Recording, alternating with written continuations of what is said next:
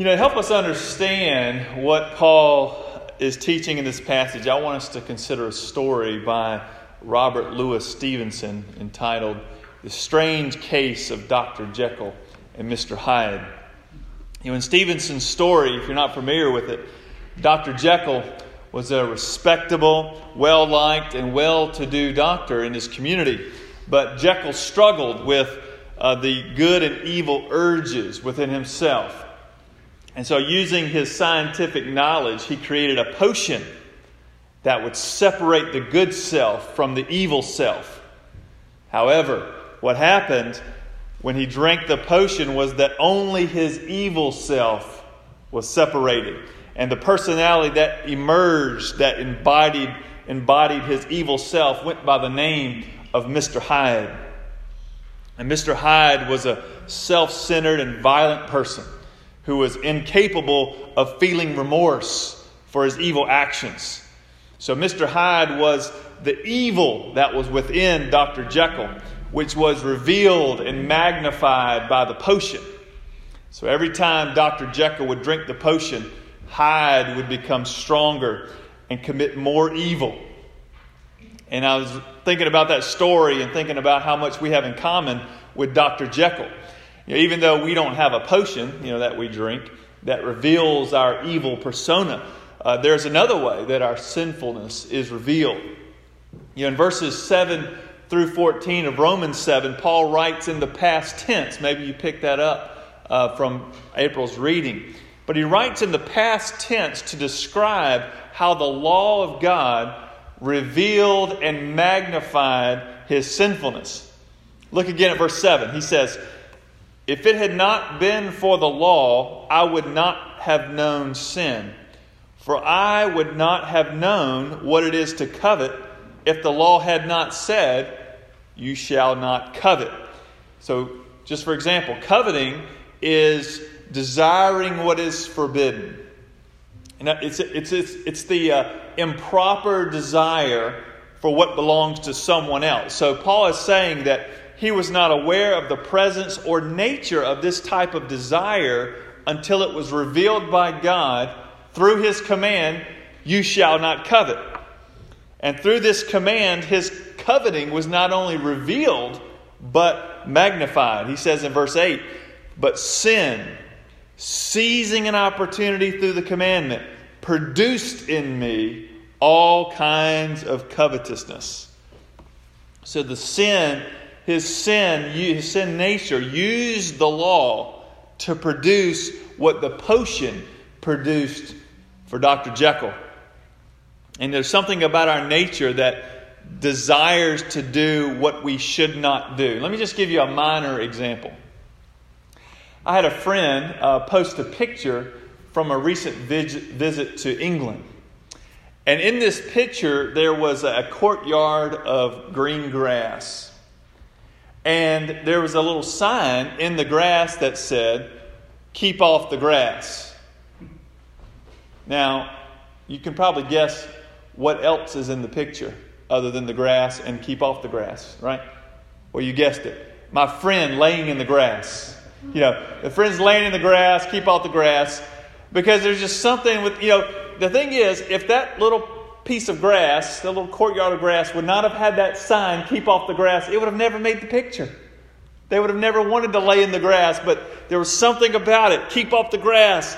I want to get in the grass, you know. And so that's they took a picture of themselves in the grass. That may be a minor thing, but what it shows is that, you know, this law, this prohibition, you know, that don't do this, it, it's something in us wants to do it. Something wants us to rebel against uh, what we should not do. Now, what, what I want you to see, though, is the effect that Paul is saying that the law of God had on him is this type of effect that the law of God did not create our sinfulness or create our ungodliness, but it just simply showed us what is there and revealed it and even magnified it for us to see. So the law reveals our ungodliness. It's like Dr. Jekyll's potion, you know, it's, it reveals and, and magnifies the evil within. You know, in the story, Dr. Jekyll, he drinks the potion several times and voluntarily turns into Mr. Hyde. As you read the story, he, he just voluntarily does it. But each time he does it, Hyde grows stronger and does more evil until one day, Dr. Jekyll involuntarily becomes Mr. Hyde. And what happens, and you'll have to read the story to uh, get more of the details, but eventually, Mr. Hyde becomes so strong that he destroys Dr. Jekyll. And my point is that, you know, apart from the saving grace of God, and I think this is what we see here in the passage, apart from the saving grace of God, this is what Paul says happens to us. Look at verse 11 again. He says, For sin, seizing an opportunity through the commandment, deceived me and through it killed me. You know, the sin nature is our Mr. Hyde, so to speak, and without divine help, it will overcome and destroy us. So Paul uses this. It's interesting, though, and it's important to note that Paul uses the past tense to describe this experience. In verses 7 through 14, he uses the past tense to describe his spiritual reality before he experienced the saving grace of God through faith in Jesus Christ. And for some of you, thankfully, you can use the past tense too, right? That was true of me apart from Christ. But there may be some of you in here that you actually may have to use the present tense. That instead of saying, that was true of me, you may have to say, this is true of me. That this is my current reality.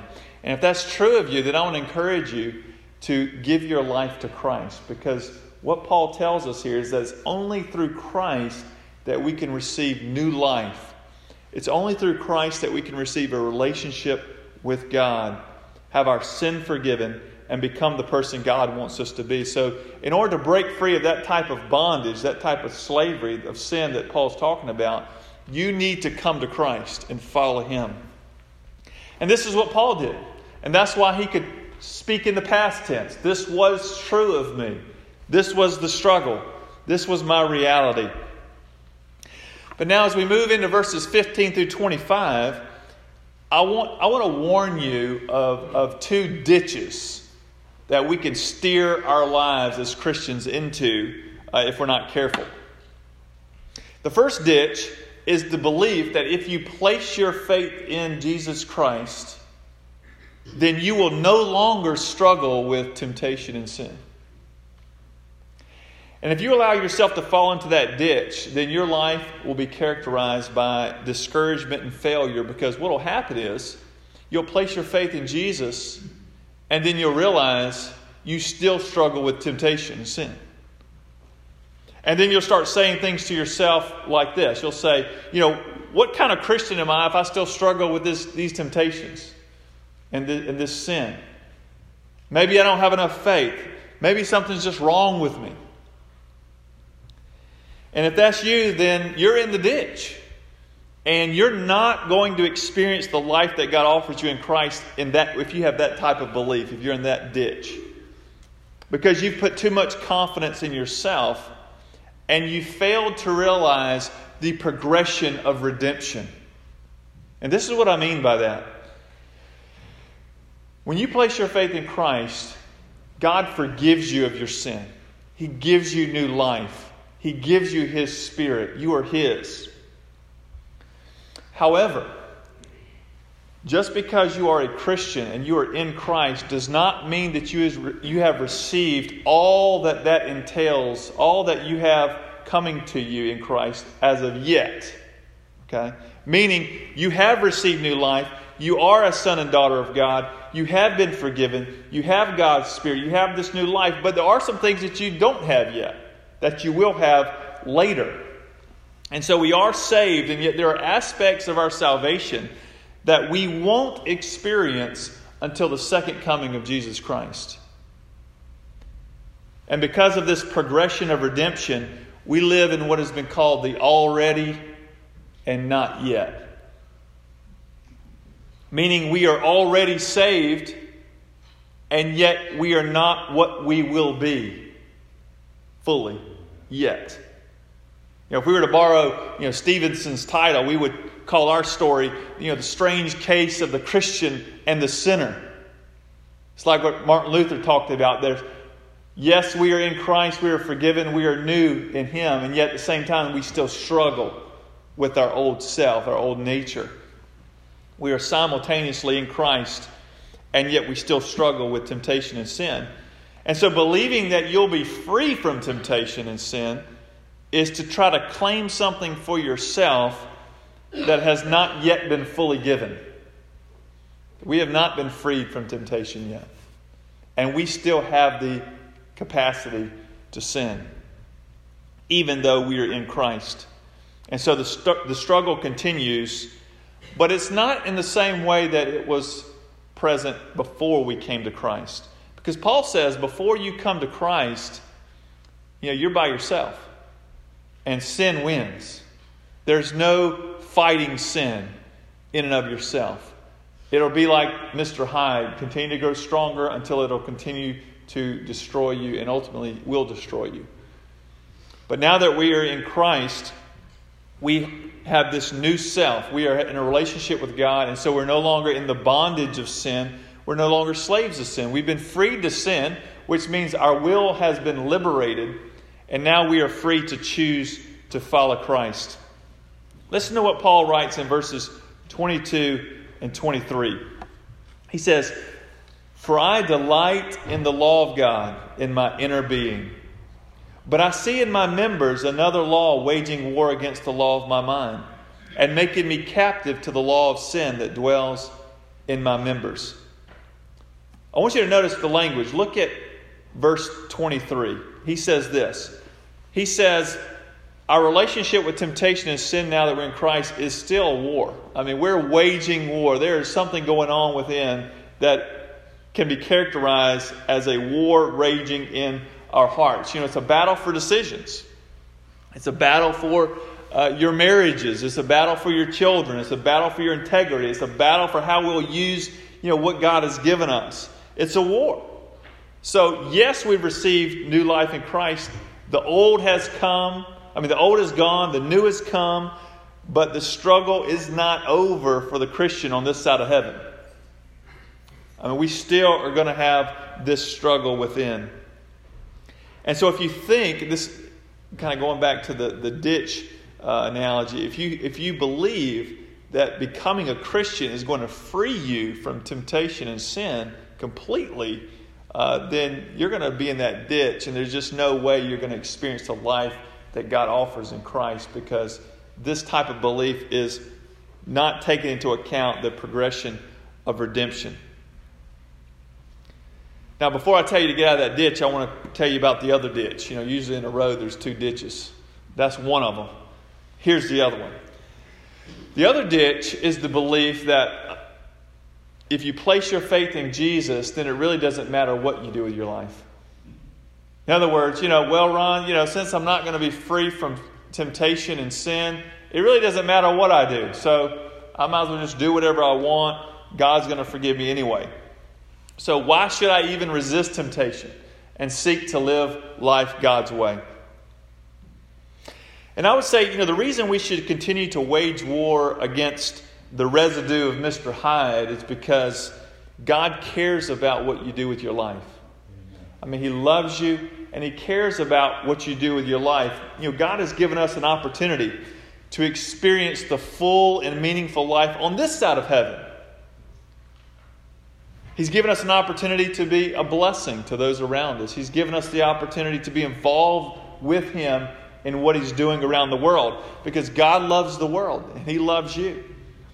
And He doesn't want you to wait until you die to experience new life in Christ. He wants you to experience that right now. And this life that He offers is worth the struggle.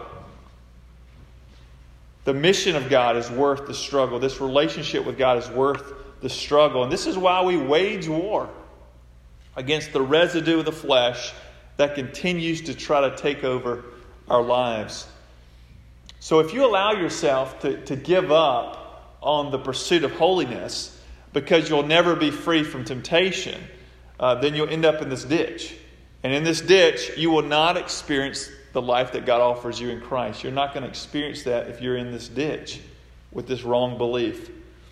So if you find yourself in one of these two ditches, okay, thinking that you'll be completely free from temptation or, you know, why bother? I'll just live however I want. If you find yourself in one of those two ditches and you want to get back on the path that God has for you, how do you do it? Well, Paul tells us in verse 24 and verse 25, he says this. He says, Wretched man that I am, who will deliver me from this body of death? And he says, Thanks be to God through Jesus Christ our Lord. So, how do we get out of the ditches? Well, the way we get out of the ditch is we turn from focusing on ourselves to focusing on Christ. Because Christ is the only one who will help us stay on the path that God has for us. He's the only one that will help us overcome the sin in our lives.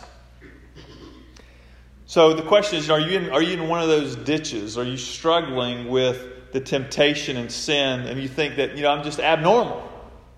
Christians don't struggle with these things. You know, Christians don't do these things. Well, Christians struggle, okay?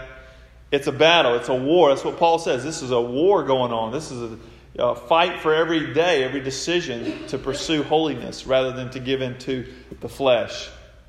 Listen to what he says in verse 15. Paul understood this. And notice, notice this.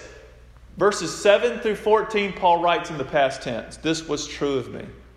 But starting in verse 15, Paul begins to use the present tense. This is the way it is in my life. This is what I'm seeing in my life. And this is what he says in verse 15 For I do not understand my own actions. And maybe some of you have said that before. I just don't understand why I keep why I keep doing this or going back to this or why am I tempted like this. He says, I do not understand my own actions, for I do not do what I want, but I do the very thing I hate.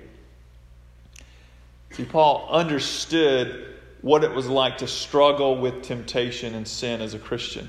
And he also knew what it was like to wage war against temptation and the flesh and the power of the Holy Spirit, which he's going to unpack even more in the next chapter. And here's the thing if you're a Christian, if you call yourself a Christian, if you follow Jesus, you know what it's like to struggle. You know what it's like to have that temptation in your life. You know that. It is a struggle, it is a battle. The Christian life is a war, and you can't do it on your own. See, Dr. Jekyll's downfall is he tried to handle Mr. Hyde on his own, and he shut everybody else out. And that led to his demise. But in my experience, and from what I read in the New Testament, divine help is what is necessary for us to pursue God's path for us and pursue the life that He's given us in Christ. And divine help comes at, in at least three main ways. Okay? And these are ways that God offers us help to pursue holiness, to pursue His will. First, God gives us His Holy Spirit. God gives every believer in Jesus His Holy Spirit to help them live for Him. So, when faced with temptation, we should pray to God and ask Him for help to fill us with His Spirit to help us to resist temptation and pursue what is right. Second, God gives us His Word. You know, the Bible is living and active, and the Bible tells us that it is the sword, it is the weapon that the Spirit of God uses to fight against temptation in our lives. And so just think about your own life. If there's something in your life that you're struggling with, I don't even know if I should say it that way. if there's something in your life that you're struggling with, yeah, oh well, we're already in the ditch. You are struggling. That's the thing. We all struggle. So the question is, well, what is it that I'm struggling with right now? What am I being tempted with right now? And then think about, okay, what does the scripture have to say about that? What does God have to say about this uh, decision. Which way does He want me to go? And maybe what you need to do is memorize some scripture, revisit those passages. That will give you strength to fight against the flesh.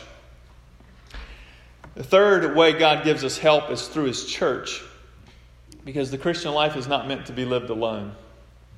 You know, we need one another if we're going to resist temptation and pursue holiness. That was Dr. Jekyll's downfall. You read the story, he shuts everybody out. He doesn't ask for help.